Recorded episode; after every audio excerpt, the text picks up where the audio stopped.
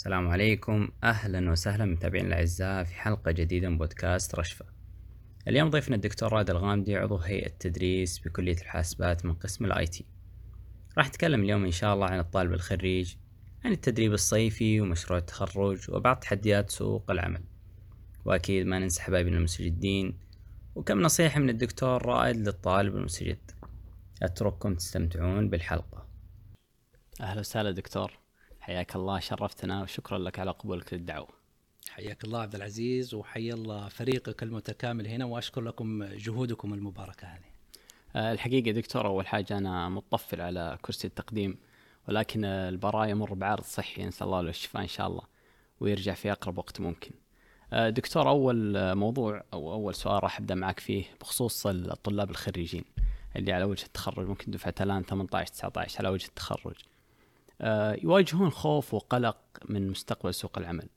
هل تعتقد إنه إنه هذا الخوف صحي ممكن يدفع الطلاب إلى الأفضل، ولا هذا الخوف مبرر بسبب إنه من جد في في مشاكل في سوق العمل، في شح في الوظائف، وفيه زي ما تقول يعني مشكلة في في في التعرف على سوق العمل أثناء الكلية؟ آه طيب أخي عبد العزيز، الله يحفظك ويبارك فيك ويشافي ويعافي حبيبنا براء، وإن شاء الله أنك خير من يؤدي هذه المهمة في هذا اللقاء. بخصوص يعني تخوف الطالب من سوق العمل، صحي وفي نفس الوقت مبرر. يعني أنا خليني أسألك أنت، يعني الشخص في في في سوق العمل أو صاحب العمل، لما يقبل الطالب أو يفضل طالب على طالب، ليش تتوقع أنه يفضل طالب على آخر؟ هل هو بسبب أنه خريج علوم حاسب مثلا، خريج علوم تقنية معلومات، لأنه الآن هذا المجال الأسرع نمو في في نمو الوظائف، بس مجرد أنه حاصل على شهادة في علوم الحاسب خلاص على طول أعطيه الوظيفة؟ في في الإجابة المنطقية لا، الإجابة المنطقية لا. صاحب العمل ما يهتم قديش تعرف أنت، يهتم إيش راح تسوي له. يعني آه آه يعني لا تتخيل أو تتصور أو تتوقع أنه راح يرحب فيك بمجرد أنك حامل شهادة في علوم الحاسب وتقنية المعلومات، خريج من جامعة الملك عبد العزيز، ويرحب فيك بيرحب فيك بسوق العمل. فمثل ما ذكرت لك أنه صاحب العمل إيش اللي أنت راح تعمله له، يهتم بما تعمله له وليس بما تعرفه أنت. برنامج تنمية القدرات البشرية، ما أعرف أخي عبد العزيز إذا أنت اطلعت عليه ولا لا. مم. طلعت عليه؟ إيه نعم طلعت. ولا, ولا ما يهمكم أنتم كطلاب؟ والله هذه صراحة يعني هذه الأمور ما تهم الطالب الجامعي بشكل يعني كبير. طيب. طيب. يعني أهم شيء إنه يطلع الواحد بمعلومات كافية عن المواد اللي يدرسها. أعتقد هذا هو الطموح عند الطالب حاليا. ممكن طيب. الآن بدأ يتطور الموضوع، ولكن حاليا أنت بس اسمح لي أنا أعرج طبعا. على البرنامج ده، برنامج تنمية القدرات البشرية واحد وعشرين إلى خمسة وعشرين. البرنامج هذا برنامج غير اعتيادي. ليش؟ قولي ليش؟ ليه؟ أول شيء إيش هو البرنامج هذا يستهدف؟ يستهدف إلى إعداد مواطن منافس عالميا. البرنامج ده أطلق من رأس هرم الدولة، سمو سيدي ولي العهد هو القائم على هذا البرنامج تنمية القدرات البشرية. يستهدف إيش؟ يستهدف التعليم العام، التعليم العالي والمهني، وما بعد اللي هو التعليم المستمر ما بعد التعليم الرسمي. الآن أنتم وظيفتكم أخي عبد العزيز كطالب جامعي، أنت تنتظر من المؤسسة التعليمية صح؟ أكيد. خلاص يا مؤسسة تعليمية، شوفوا هذا البرنامج طلع، يلا اشتغلوا عشان تعدوننا نحن كمواطنين منافسين على مستوى العالم، أو منافسين في سوق العمل المحلي على أقل تقدير. شوف أنا حصلت على الإجابة منك، وأعتقد أن أنت ممثل لشريحة كبيرة من الطلاب في يعني إيصال صوتهم. ممكن كثير من الطلاب يقول لك ما يهمني إذا هذا وظيفة، مش أنه ما يهمني إلا يهمه، بس أنه اللي راح أقرأه فيه وظيفة الجهات التعليمية اللي هي راح تطبق الشغلة دي حتى تعدني لسوق العمل. أنا أقول هذا من الخطأ الكبير. شوف في تحديات، يعني هذا التقرير، يعني بعد هذا اللقاء إن شاء الله كل واحد يستمع لهذا اللقاء يرجع للتقرير ده، برنامج الوثيقة الإعلامية لبرنامج تنمية القدرات البشرية أطلق قبل شهر ونصف، مفصل تفصيل في تسعين في قرابة تسعين صفحة. أنا أقول لك أنت الطالب الجامعي روح للجزء المخصص للتعليم العالي والتعليم الفني والمهني، تمام؟ روح للجزء ده اللي هو يقع من صفحة، حتى بختصرها عليكم، ما بخليكم تتعبوا وتقولي لا طويل وأنا عندي دراسة وأنا عندي اختبارات. جميل. أنا عارف أنها فترة اختبارات حاليا.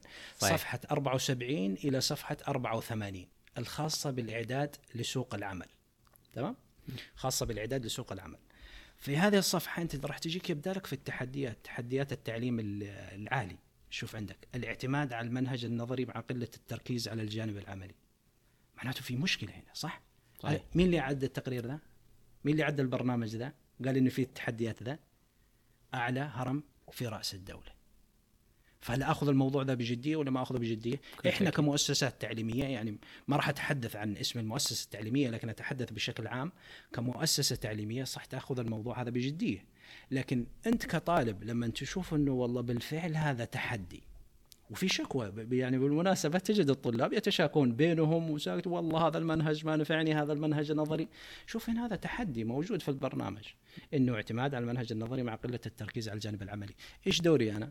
أجلس أشتكي وصايح ولا أشتغل على نفسي أنا حتى يعني أقرن النظرية بالتطبيق؟ هذا بنجي عليه يا دكتور. طيب. بس يعني الموضوع هذا يعني يتكلم عن المستقبل، أو يعني هذه لا زال لا زال كلام نظري سيطبق في المستقبل، لكن إحنا نتكلم الآن عن الطلاب الحاليين. يعني ممكن هذا الكلام بيتطبق تقريبا بعد سنة سنتين، لكن الطلاب الحاليين الآن على وجه تخرج، بيتخرجون بعد بكرة.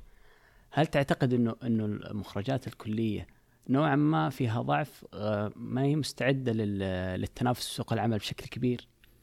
آه شوف عبد العزيز، أنا أول شيء ما في عندي صلاحية أصرح بأرقام، لست مخول يعني من هذا المنبر أن أصرح بأرقام لأنها ليست من صلاحياتي. لكن بشكل عام، بشكل عام مثل ما ذكرت بالسابق، لا نتخيل أو نتصور أنها أحلام وردية بمجرد أني حامل شهادة اسمها يعني أو حاصل على مؤهل في علوم الحاسب وتقنية المعلومات.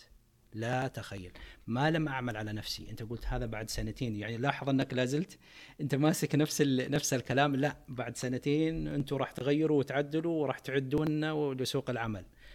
أنا أقول لك أنا كطالب لما أجي أقرأ المعلومات ذي، في كمان شغلات ثانية اللي هي قلة مشاركة جهات التوظيف في في في إعداد خطط التعليمية، محدودية التواصل بين التعليم وسوق العمل، هذه كلها من التحديات الموجودة حاليا في التعليم العالي. ضعف توجه الطلاب نحو استثمار أوقات فراغهم. أنا لما كطالب أقرأ المعلومات ذي، يعني شوف طبيعة الإنسان سبحان الله، عشان بسرعة يتخلص من المشكلة يرميها على على جهات أخرى وعلى أشخاص ثانيين، بس عشان يطمن نفسه ويريح نفسه إنه لا خليني لا لا أنا في السيف سايد. أنا إذا عارف، هذه ميزة الطالب المميز، وأعتقد إنه في محور قادم إحنا راح نتحدث عليه. الطالب المميز أنا اكتشفت فيه نقطة ضعف معينة، لا أنا أعمل على معالجتها بالطريقة أو بعدة طرق أخرى إحنا راح نجي عليها في محاور في محاور اللقاء، من خلال توسيع شبكة العلاقات، من خلال الاستفادة من الزملاء الآخرين، أيوه، من خلال ال ال الاستفادة من أوقات الفراغ بالتدريب العملي والتدريب الميداني لاستكشاف سوق العمل بشكل بشكل مبكر. بس دكتور، يعني في في أمور صح الطالب أتفق معك ممكن يقدر يطورها حتى بدون تدخل الكلية وبدون تدخل أي جهات خارجية. بس دكتور، مثلا على نقطة إنه إنه المواد النظرية أكثر من التطبيق العملي، هذا موضوع خارج عن يد الطالب. يعني الطالب ممكن الآن يجي يدرس عدة مواد تتكلم عن موضوع معين من نظري بحت، ما يقدر يطبق فيه أي شيء. يعني الطالب كيف ممكن يتصرف في, في, في هذه الناحية؟ يعني أنا الطالب مسكين ممكن أنزل المادة، هذا أقصى حد، يعني أنزلها وأحذفها فقط، ما أقدر أحولها إلى عملي. كيف ممكن ترد على هذا الموضوع؟ ممتاز، الله يحفظك عبد العزيز. أول شيء يعني أنا في شوف في تصور عند الشباب بالتقليل من أهمية الأمور النظرية. شوف الأسس، الأطر النظرية هذه اللي تعطيني الأساسات اللي أبني عليها. خليني أقول الميكروفون هذا اللي أمامي هنا، يعني تجد كثير يعني حتى من الفنيين اللي يعمل على توصيل الأسلاك وتركيبها، هذا كله تطبيق عملي، صح ولا لا؟ تركيب الطابعات، شبك الأجهزة، وجميع هذه الأمور، هذا كله أمور عملية، صح ولا لا؟ تطبيق عملي. صحيح. لكن تيجي تقول له خرب الجهاز ده أو احتاج طريقة معينة أو برنامج لإيصاله لتشغيله مو راضي يشتغل عندي على جهاز الكمبيوتر. فيش أسوي؟ الشخص اللي شغال دخل مباشرة على الأمور العملية مو قادر يفهم الكونسبتس، مو هو قادر يفهم الأساس النظري اللي بناء عليه ممكن المشكلة بسيطة جدا يعني تجدها مثلا في الكيبل، في السلك، في جزء معين، في في رأس معين، في برنامج أو في السوفت وير الخاص بتعريف أداء الجهاز. فإذا كان عملي هو بحت مو عارف الأسس النظرية دي عشان يعالج المشكلة، ولذلك تلجأ تجده يلجأ إليه الشخص الشخص أكثر معرفة به أو يتجه لي للشخص اللي يعني يساعده في إصلاح هذه المشكلة، لأنه عملي بحت قفز على عملي. فلا نقلل يعني، دائما أنا أجدها يعني يتكرر بشكل دائم بين الطلاب نظري نظري هذول بهذرونا في النظري. لا، الأساس النظري ذا هذه وظيفة النطاق الأكاديمي، إنه يعطيك الأسس النظرية اللي أنت تبني عليها تبني عليها المهارات، تبني عليها الخبرات. في حالات صحيح يعني اتفق معاك بالفعل، هناك يعني بعض المواد في بشكل عام، لا أتحدث يعني عن كلية الحاسبات بشكل خاص، بشكل عام في التعليم، وأنا مريت برضو في في في مرحلة البكالوريوس، في مرحلة الماجستير، في مرحلة الدكتوراه، كانت رسالة كاملة. فكانت في هناك مواد يعني نظرية بحتة، وكنت أجد أنه فيها بالفعل يعني قد يكون فيها مجال أفضل للتطبيق العملي. فهذا صحيح يعني اتفق معك في الشيء ذا. أرجع أسألك، شوف الحوار هذا بيصير كله شغلة أنت تسألني وأنا أسألك. بس, بس, بس أنا المقدم يا دكتور، أنا بس أسأل، أنا ما أجيب. لا، أنا أبغى ألعب دور المقدم من فترة أخرى. برضو هذا يعتمد عليكم أخي عبد العزيز أخي عبد العزيز يعني الطالب بمجرد ما ينتهي من المرحلة الثانوية، أنا أعتبر الطلاب حتى من المرحلة الثانوية وصلوا إلى مرحلة من النضج لتحديد مسارات مستقبلهم. الطالب الجامعي وصل إلى مرحلة من النضج التي تهيئه إلى التواصل بشكل فعال، اقتراح المقترحات، التواصل مع مدرس المقرر، مع رئيس القسم، مع وكيل الكلية، عميد الكلية، مع اللجان الطلابية. ما أنا أقول التواصل من أجل الشكوى، لا، قدم مقترح. هذه هذه أنا أشوفها جدا مهمة، اللي هو الشخص سهل جدا أنه أشير إلى أنه مشكلة، فأقول لك يا عبد العزيز الفنجان هذا ما هو كويس، بس خلاص، أو موقع الفنجان هذا ما هو كويس. كل واحد يقدر يقول الكلمة دي، صح؟ صحيح. كل واحد يقدر يقول، لكن أقول لك عبد العزيز شوف الفرق، عبد العزيز موقع الفنجان هذا مو كويس، شوف أفضل لو حطيناه هنا، أنا أشوف لو حطيناه هنا أو غيرناه بحجم أكبر راح يكون أفضل ويستوعب يعني الشراب أكثر، يعني يقدر الضيف يشرب القهوة. بالمناسبة يعني صب لي قهوة ليش فريقي أبشر يا دكتور، صب قهوة بالمناسبة دكتور. يعني على على شفت الفرق عبد العزيز، بس خلينا نخلص الشغلة. شفت الفرق بين إنه شغلة قال لك الفنجان هذا خربان، الستارة هذه ما هي كويسة، الميكروفون هذا ما هو كويس، الإضاءة ما هي ممتازة، الأوراق هنا ما هي كويسة. كل واحد يقدر يشير إلى هذه المشاكل، فهذه ليست مهارة.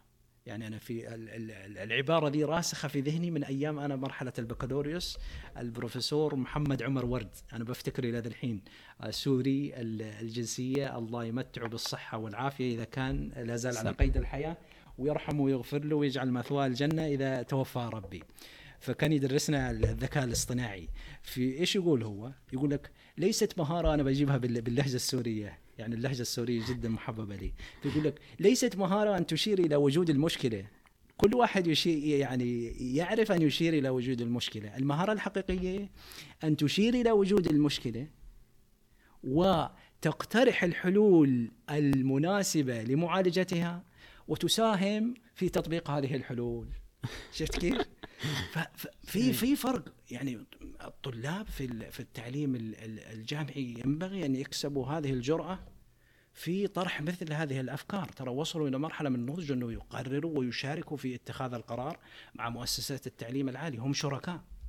هل هم أيقنوا بهذا الدور أم لم يوقنوا به؟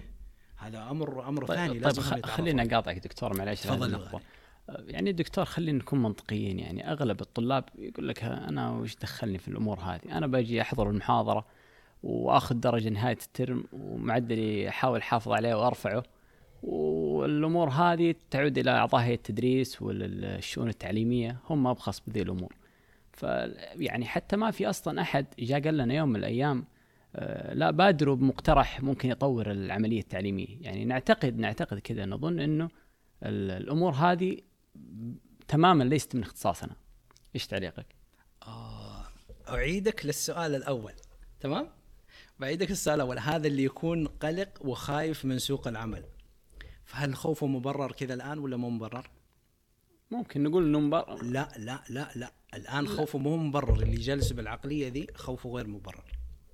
قل لي ليش؟ بس يا دكتور يعني أغلب الناس يمشون بهذه الطريقة. لا أنت قل لي ليش، أنت مو شرط إنه لا يا دكتور أنت ي... لازم تقول لنا افتح لنا اقتراح أو كذا، مو لازم. أنا بجيب لك تجربة عندي. طيب تفضل. أنا في عندي طلاب في مادة الجرافيكس، طبعا المعتاد أدرس المادة ذي، لكن في فصل من الفصول في جاني عينة من الطلاب مستوى أعلى.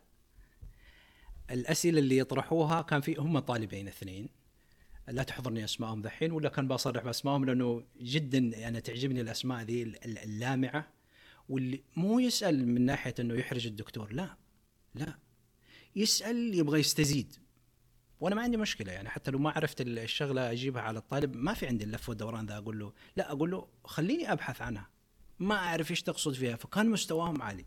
هذا يخلق لي تحدي أن أرفع من مستوى جودة المقرر ولا ما يخلق؟ أكيد. لكن لما يجيها الطالب بطريقة ثانية، لا خليني أحرج الدكتور، تراه شكله جالس يمشيها من جنبها ولا ما يبغى يحضر ولا كذا، خليني أحرجه. أنت تأخذ طريقة عكسية بهذا الطريقة. فمو شرط أنه أقول لك أفتح الباب يلا يا شباب إيش عندكم اقتراحات لتطوير المقرر. ما في حد بيجي يقول لك، معناته يقول لك إيش في اقتراحات لتطوير المقرر، معناته في في نقص، في عيوب في الوضع الحالي اللي أنا جالس أسويه. لا، أنت تقدمها في صورة مقترح مرتب، وهذا يعني اللي الآن الكلية التفتت لهذا بشكل جدي في السنوات الأخيرة، وأصبح في تطوير لطلاب السنة الأولى، وأصبحنا الآن نرى نماذج في كتابة المقترحات. مقترح يعني بالفعل هو يسلم المقترح حتى يحصل على درجات، مثلا ثلاثين درجة في في مقرر محدد اللي هو مقرر التواصل التقني، وفي نفس الوقت هو هدفه الأساسي يرسله لمتخذ القرار. هذا المقترح حقي. إيش هو المقترح؟ المقترح توصف المشكلة الحالية، نقاط الضعف الحالية، الحلول المناسبة لمعالجتها، وأيضا إيش؟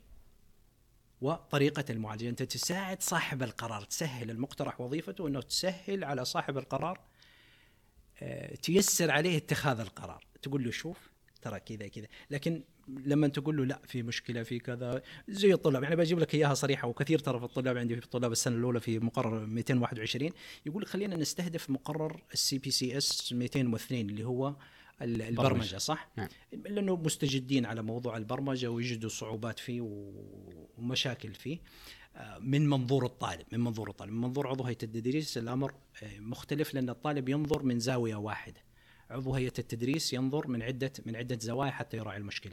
فأنا اللي عجبني في الطلاب اللي طرحوا هذه المشكلة قدموا مقترحات جدية، يعني حتى بعضهم السنة الماضية والله يذكره بالخير ريان سمان قائد الفريق وقتها، بندر أعتقد بندر ولا تحضرني الأسماء، هم من ستة، فتقرير احترافي مميز وارسلوا مباشرة لسعادة عميد الكلية. رحب سعادة العميد بهذا المقترح وشكرهم على المستوى الاحترافي.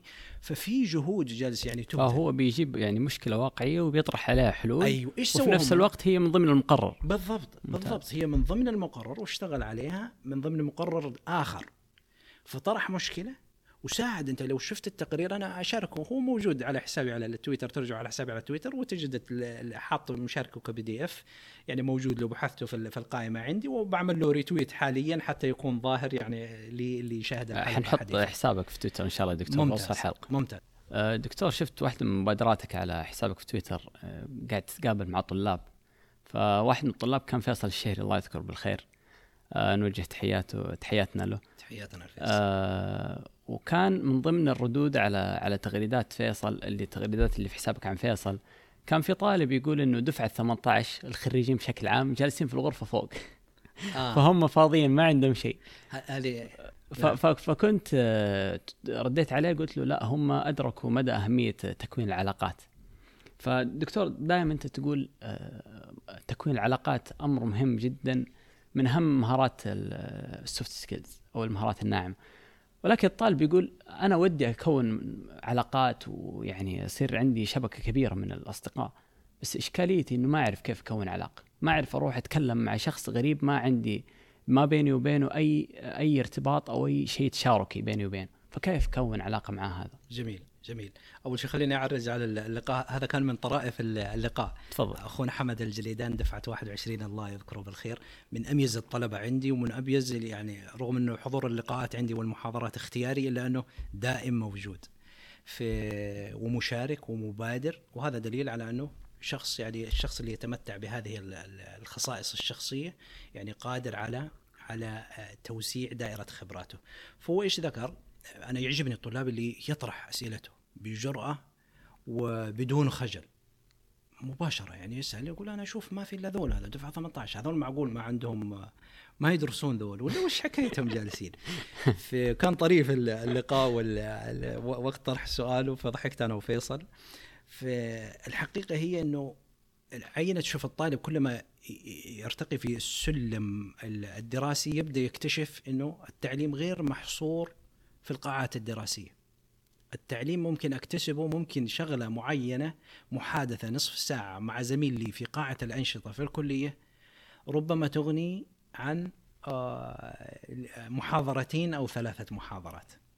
اللقاء المطول مع فيصل احنا أخذنا، كنا مجدولينه على ساعة واحدة تقريبا، استمرينا إلى ساعة وربع، ساعتين وربع. فلقاء ثري جدا شارك فيه فيصل الكثير من الخبرات، واللي أفاده أكثر شيء العلاقات اللي كونها. أنت تقول لي كيف الطالب يكون العلاقات دي؟ ما في شيء روابط مشتركة. عبد العزيز أنت الآن تبغى تقوي العلاقة معي، يلا اعتبر أني غريب الآن مريت، وريني كيف راح تعمل علاقة معي. بس تضيفك في البودكاست. طيب حياك الله أخي فيصل.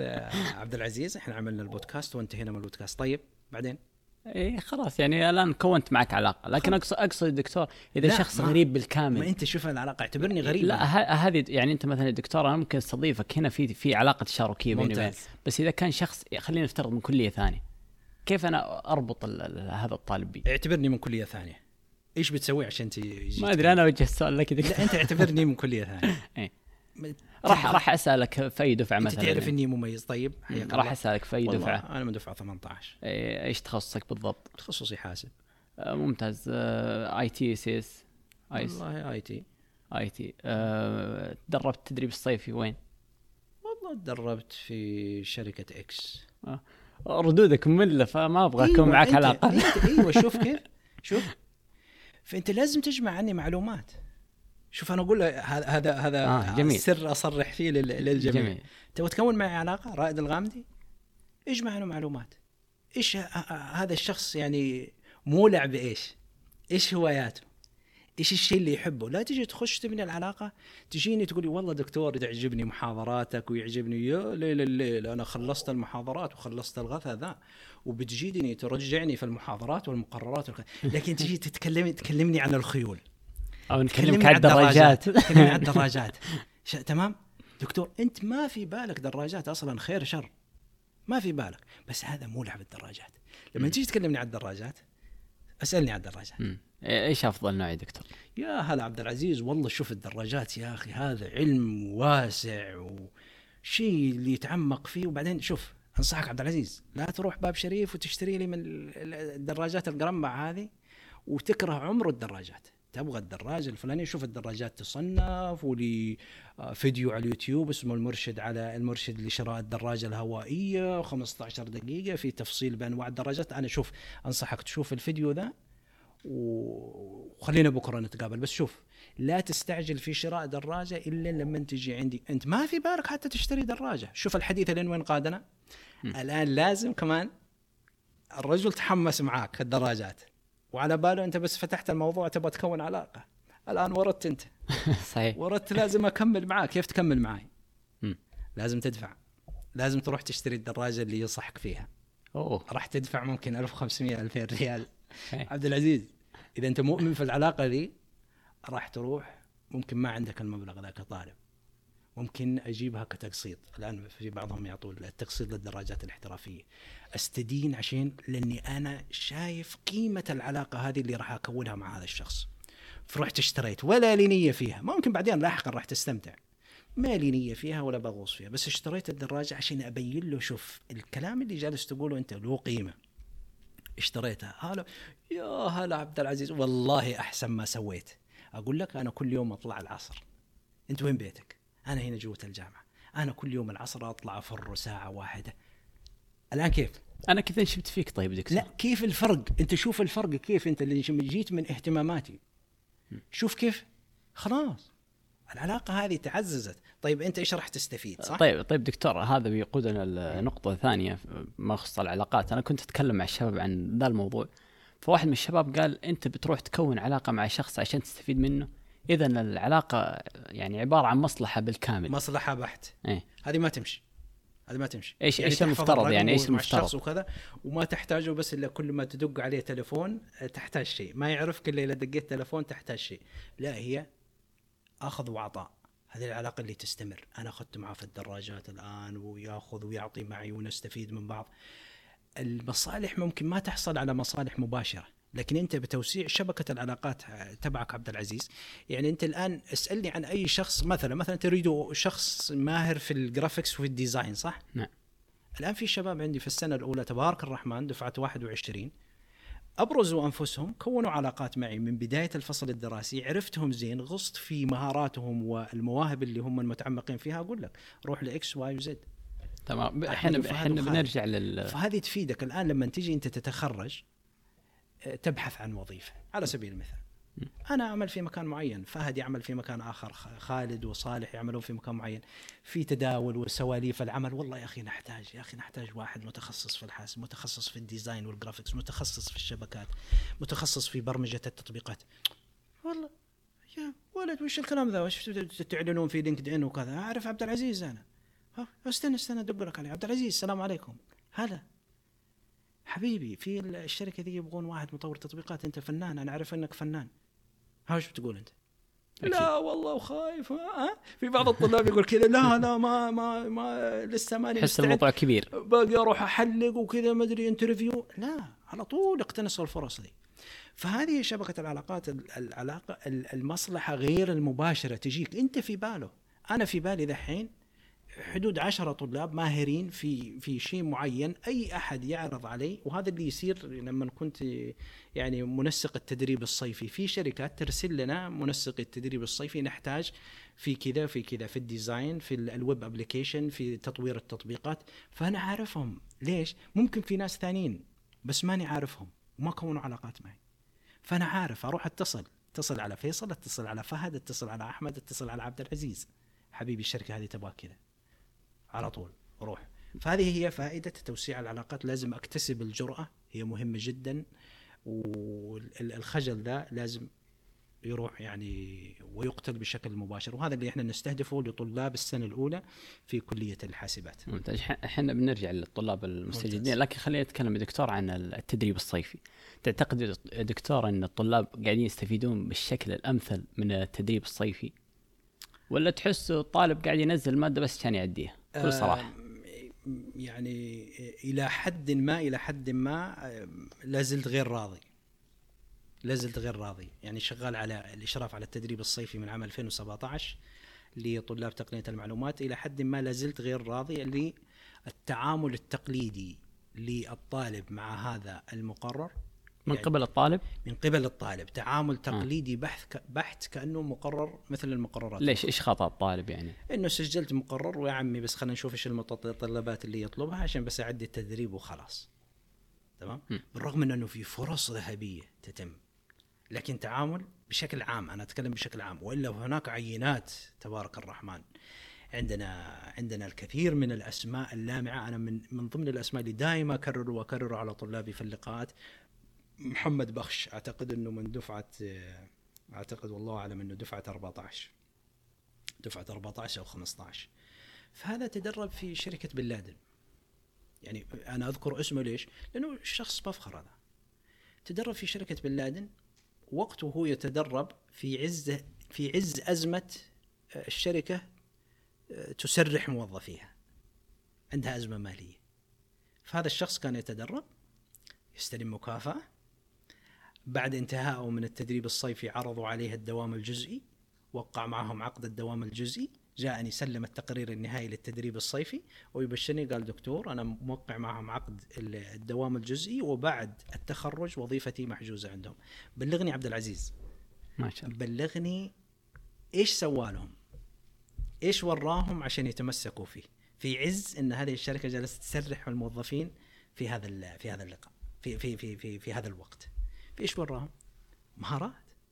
مش إني بس من كلية الحاسبات، طالب آخر ما يحضرني اسمه الآن في بنك الجزيرة عشان أروح أشرف عليه في المبنى الرئيسي في طريق الملك، فعشان أروح أطلعه أنت ما تتخيل صالة ضخمة كل الموظفين فيها، فعشان دخلني المشرف إلى وسط الموظفين وهو بين موظفين. كمية الإجراء اللي راح يتعلمه حاليا كيف قديش راح يكون وهو بين الموظفين ويعمل عمل حقيقي. طلاب آخرين لا، يروح يميل للأمور اليسيرة والأمور السهلة عشان يقولك بس يا عمي خليني أمشي المقرر وأمشي، فهذا اللي ما وراه. طيب دكتور خلينا نتكلم بشكل واقعي، يعني الطلاب هنا في الكلية فترة التدريب الصيفي أو قبل التدريب الصيفي لما بيجي ينزل المادة بيواجه معنا أنه الشركات أصلا ما تقبله كطالب للتدريب الصيفي. يعني حتى ممكن تشوف موقع الكلية الخاص بالتدريب مليان شركات غريبة، السبب أنه الطلاب يقدمون على أبرز الشركات ما تقبلهم، فيروح يحاول يدور على شركة يعني خلينا نقول يعني أقل من الشركات الكبرى مثلا. آه عبد العزيز أنت يوم بدأت قلت خلينا نتكلم بشكل واقعي، أجل أنا جالس أتكلم بشكل خيالي.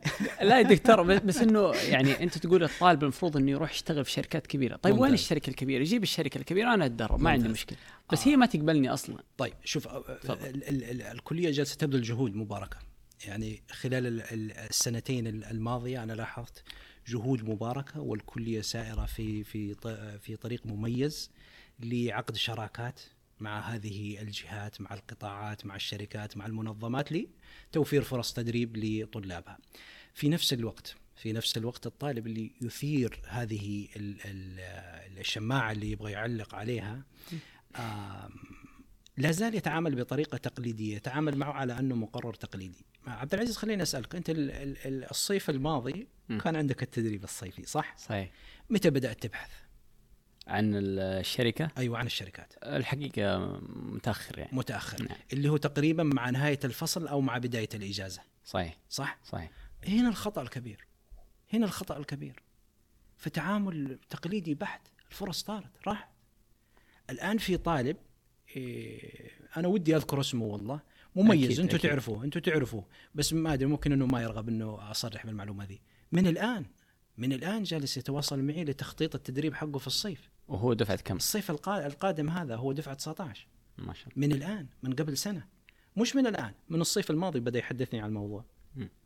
وكل سنة يروح، ما هو منتظر التدريب الرسمي اللي تعرض من الكلية عشان هو يروح. كل سنة يروح تدريب. هذا كيف قاعد يجيب الفرص؟ بس دكتور كيف قاعد يجيب الفرص؟ خلينا نقاطعك في هذه النقطة. زي من المريخ؟ يعني لا يا دكتور معليش بس أنتم الآن ك يعني مسؤولين عن عن أمور التدريب الصيفي، أنتم شايفين إنه في مشكلة في الطلاب، ليه ليه ما يعني تقدمون توعية للطلاب إنه دور من بدري على على فرص ممتاز تدريبية؟ يعني مم. مثلا الطالب اللي أتيح له فرصة تدريب في أرامكو في الترم الثاني أغلب الطلاب تركوها لأنها بتاخذ ترم كامل من هذا، لكن في المقابل الطلاب يقولون يعني كثير من اللي أعرفهم يقول والله لو إني استغليت تدريب أرامكو أفضل من إني أبقى لين الصيف وأتدرب في شركة بس عشان أعدل المادة. فهل تعتقد إنه إنه في نقص في في التوعية؟ آه ما في إشكالية يعني من جهتكم؟ لا أنا ما أجلس يعني ما أحب أجلس دائما نرمي إنه على الجهة التعليمية هي اللي لازم تتحمل مسؤولية. شوف في جهود تبذل، يعني إن شاء الله اللي جاي قدام راح يسركم كثير إن شاء الله في عقد الشراكات وتسهيل الأمور. في نفس الوقت في نفس الوقت أشدد الطالب لازم يتحول من عقلية الطالب إلى العقلية الاحترافية، هذه اللي أشدد عليها على الطلاب السنة الأولى في مقرر مئتين وواحد وعشرين. لازم تتحول من عقلية الطالب إلى العقلية الاحترافية. العقلية الاحترافية وجدت نقص في مكان ما لم يغطوا لي، ما أجلس أشتكي ما أجلس أشتكي وتبكبك، أنا دائما أقلدها للطلاب وأمثل لهم في الكلاسات عشان أوصل لهم الصورة. جالس يتبكبك والله هذا الكلية ما ساعدتني الكلية ما أدري، فأحسه زي الطفل الصغير لما يعني لا مؤاخذة على العبارة ذي إن شاء الله ما يزعل علي الجمهور، بس يعني مجرد مثال، إذا يبغى حاجة إيش يسوي؟ يجلس يصارخ ويمكن أن تتنفذ طلبه، صح؟ صحيح. لا، إحنا مرحلة نضج في التعليم الجامعي، مرحلة نضج كامل اللي من خلاله ما في مشكلة، وهذا الكلية ما سوتني، وابكي وشوية وخلاص وامسح دموعي وقوم استمر. طيب خلنا نشوف أنا كيف. ما ساعدتني الجهات التعليمية في الأمر ذا، أنا أبحث بنفسي، أنا قادر. والآن الكثير من الفرص بعد جائحة كورونا، الآن تفتحت الكثير من الفرص يعني على مستوى العالم، والكثير من الفرص المتاحة يعني سواء ما أخذتها أنت في الموقع تقدر تأخذها أونلاين أو عن بعد، فهذه الفرص متاحة. فأنا دائما أشدد الطالب لازم ينتقل، شوف يصل إلى السنة الثالثة وهو لازال يفكر بعقلية الطالب.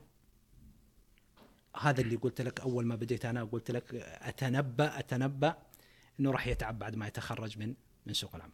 طيب الدكتور، مرة غردت في حسابك في تويتر أنه في موقع تداول البيانات المالية يعني بتكون كل شركة منفصلة على حدة، فكنت تقول لو أنه فيه مشروع تخرج تخرج ممكن يتبنى فكرة تجميع البيانات المالية للشركات اللي أنت مساهم فيها، فهذه كانت فكرة جميلة، ولكن في العادة التطبيق. لا مو صعب التطبيق، لكن في العادة الطلاب يفكرون في فكرة مشروع التخرج قبل ما ينزل مشروع التخرج بأسبوع. فا إيه، لكن يعني دكتور ما تعتقد إنه في نقص في التوعية بجانب مشروع التخرج، يعني في في التسبيق للتفكير في مشروع التخرج؟ برضو التوعية، أنت جلست تعلق على التوعية ولازم نطارد وراكم، ويا, ويا ولد اسمح لي على الماخذ، لازم تنتبهوا للشغلة ذي، لازم أنبهكم، لازم كذا. آه اللي ألاحظه في مشاريع التخرج آه مثل ما تفضلت، نفس الموضوع، الطريقة التقليدية، عقلية الطالب لا زالت مستمرة إلى قبل مشروع التخرج. مشروع التخرج آه يعني أنا أقول في في في خلال السنتين الماضية في في نقلة نوعية. الدفعة الجديدة واحد وعشرين، دفعة عشرين أعتقد مميزين. ما أقول إنه عشان المقرر تبعي لعب دور كبير في تغييرهم، لا هو لعب دور، ولكن الدور الأساسي اللي هو الحافز الداخلي عند هؤلاء الدفعتين. على عيني وراسي بقية الدفع، ما سبق لي التعامل معهم بتعمق كما تعاملت مع الدفعتين هذه، دفعة عشرين وواحد وعشرين. إيش السبب يعني؟ الحافز الداخلي في البداية صح في تململ عندهم وكذا، فدائما أشدد عليهم حبيبي شوف، إذا ما تقدر تساعد نفسك أبدا ولا حد يقدر يساعدك مهما يعملوا. طيب شوف الحافز اللي وجدته عندهم، يعني نسبة كبيرة منهم يتميز. ليش؟ ما أقول لك عشان المقرر حقي في في عصا سحرية إنه حولهم من عقلية طالب إلى عقلية احترافية. الحافز الداخلي، الدافع الداخلي والثقة بالذات هي اللي خلتهم يعني يندفعوا إلى طريق الاحترافية. فيبدأ يخطط من الآن، من السنة الأولى لمشروع التخرج تبعه. طيب أنا أعتقد يا دكتور إنه إنه كورس زي الكورس اللي أنت تدرسه يلعب دور في التوعية. نعم. يلعب دور في التوعية، نعم. يعني كنت أعتقد إنه الدفعة دفعة ثمانية عشر تسعة عشر يعني ممكن حلقة حلقة, لا لا حلقة بودكاست حلقة بودكاست زي هذه ممكن تنهي الموضوع كله، تخليه يعني يبدأ يفكر في مشروع التخرج والتدريب من قبل، يعني من بدري. نماذج مميزة في دفعة ثمانية عشر دفعة تسعة عشر، نماذج مميزة أكيد أكيد. بس بس أنا بتكلم بس عن فكرة التوعية دكتور. آه. نعم. في التوعية نعم هي جزء، ولكن لو لم توجد هذه التوعية فالطالب الجامعي هو على نضج كافي حتى يقرر مستقبله، هو يلاحظ ويقرر ويخطط، ما هو انتظر يعني الطريقة التقليدية انتظر إلى قبل أسبوع بتسجيل المقرر وابدأ أفكر. هذه طريقة طالب، عقلية طالب بحتة، اللي هو أفكر تسجيل المقرر، انتهي من المقرر أخذ الدرجات وانتهي وامشي. لا، العقلية الاحترافية أبدأ أخطط من بدري، ممكن من السنة الأولى. فزي الموضوع ذا اللي أنا جبته ممكن أخطر أنه يكون الشغل البزنس تبعي، عندك موقع أرقام، موقع أرقام عشان تحصل على البيانات الخاصة بال بال بال بالأسهم، اشتراك اشتراكات سنوية. صحيح. تصل بعضها إلى خمسة وثلاثين ألف اشتراك سنوي، وفي ناس تدفع. ليش؟ لأنها جالسة تكسب من سوق الأسهم.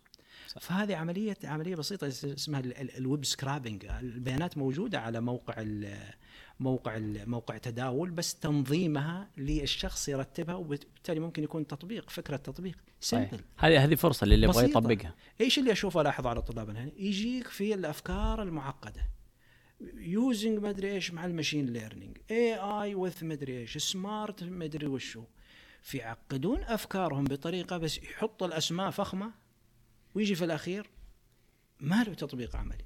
لا، تعال من البساطة هذه. شوف يقول لك الإبداع يأتي من ال أو الإبداع والنجاح ذا يخرج من البساطة بقدر ما تكون بسيط.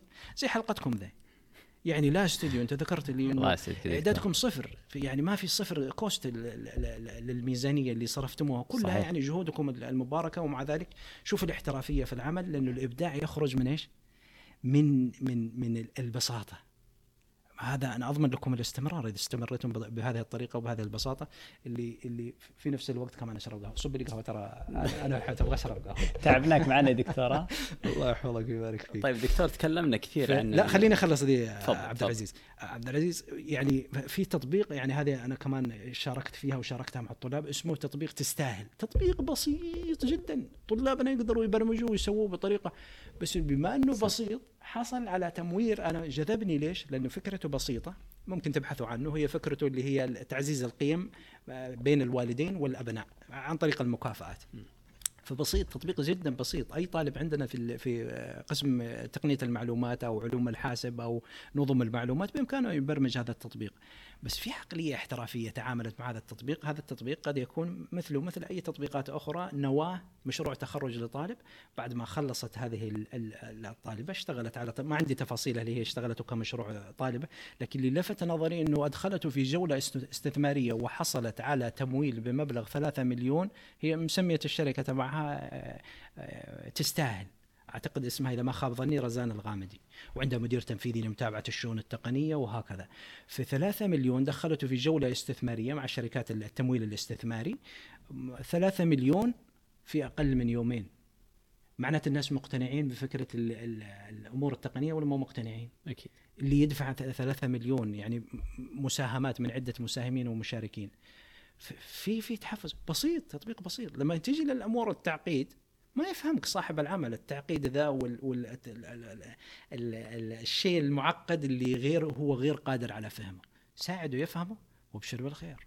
آه طيب دكتور، آه ممكن تكلمنا كثير عن الخريجين ودفعة ثمانية عشر تسعة عشر، خلينا نتكلم عن الطالب المستجد.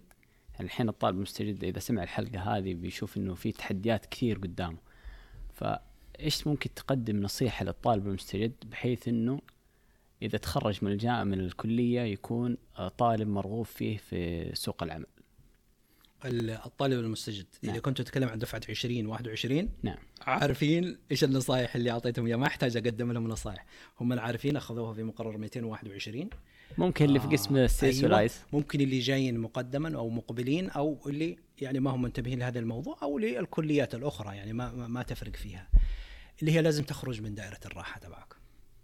أي شيء أنت جالس يعني مبسوط فيه، وتجي للكلية تجي للجامعة المتأدي محاضراتك وتمشي للبيت، هذا شغل تقليدي بحت. لازم تخرج من دائرة من دائرة الراحة، تغير، تبدأ تدرك نقاط الضعف تبعك. أنا ما عندي مشكلة عبد العزيز، خلك معي. أنا أنا أنا ما عندي مشكلة ما عندي مشكلة طالب ضعيف ما يعرف يتكلم، ما عندي مشكلة فيه، يخاف، يرتبك، خجول. ما عندي مشكلة طالب ضعيف في البرمجة، ما عندي مشكلة طالب ضعيف، ما عندي مشكلة في أي طالب يجيني ضعيف بحت. يعني خلينا أجيبها لأني أحب أجيب الأمثال ذي، لأن أنا قروي من أهل القرى، جيت بقراطيسي من القرية إلى جدة هنا في البكالوريوس، مرحلة البكالوريوس بقراطيسي جديد، وكل زملائي كنت أشعر أنهم واو تمام من أهل المدينة، كنت أشعر أشعر في داخل نفسي أنهم متفوقين علي، لأني وقعت في فخ المقارنة، أقارن نفسي بهم دائما. الإنسان لما يقارن بطريقة تلقائية يشوف الأمور المميزة في الآخرين والأمور السلبية في نفسه، وبالتالي يحبط نفسه. فأنا هنا أنه لازم تدرك أنت نقاط الضعف حقتك. قلت لك ما عندي مشكلة في كل نقطة ضعف عندك، المشكلة الوحيدة عندي أنك تخفي هذه النقاط ولا تعترف أنها موجودة فيك. عندي نقاط ضعف، ما في مشكلة، أنا دكتور أنا حاليا، بس ما أبغى أصرح لكم إياها على على القناة الحين. في, في عندي نقاط ضعف، إذا استمريت في إخفائها مو شرط أني أصرحها لك، لكن أعترف في قرارة نفسي أن هذه نقطة ضعف عندي. لما أعترف فيها إيش يصير؟ راح يحفزني، يأتيني الحافز والدافع الداخلي أني أعالجها وأحسن من مستواي. فهذه نصيحتي لطلاب الجدد، لابد أن تدرك نقاط ضعفك، تحلل نقاط ضعفك، نقاط قوتك. لا تقارن مع زملائك الآخرين، بجرد ما تعرف نقاط ضعفك اعمل على إعداد خطة لتحسين ذاتك، وخصوصا وخصوصا في التواصل والانفتاح على الآخرين. هذه اللي أسميها السوفت سكيلز، أسميها البيرسونال سكيلز، أسميها المهارات الشخصية، المهارات الإنسانية.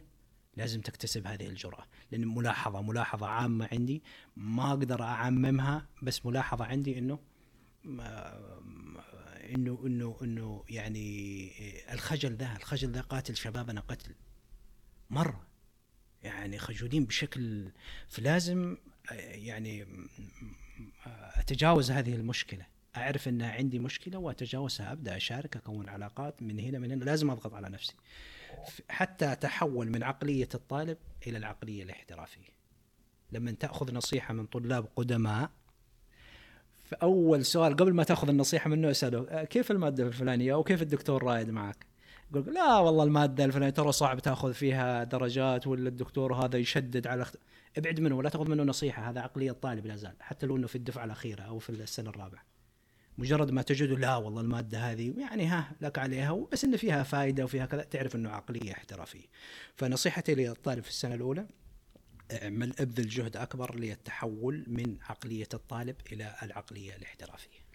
الحقيقة دكتور استمتعنا كثير وأثريتنا بمعلوماتك، وإن شاء الله المستفيد المشاهدين الكرام يطلعون فائدة من الحلقة هذه. شاكرين ومقدرين لك يا دكتور. الله يحفظك ويبارك فيك أخي عبد العزيز، ويبارك في بقية الطاقم الأخوان الأفاضل هنا خلف الكواليس. شاكر ومقدر لكم جهودكم، وتحياتي للبراء، ونتمنى له الشفاء العاجل إن شاء الله. شكرا يا دكتور، شكرا.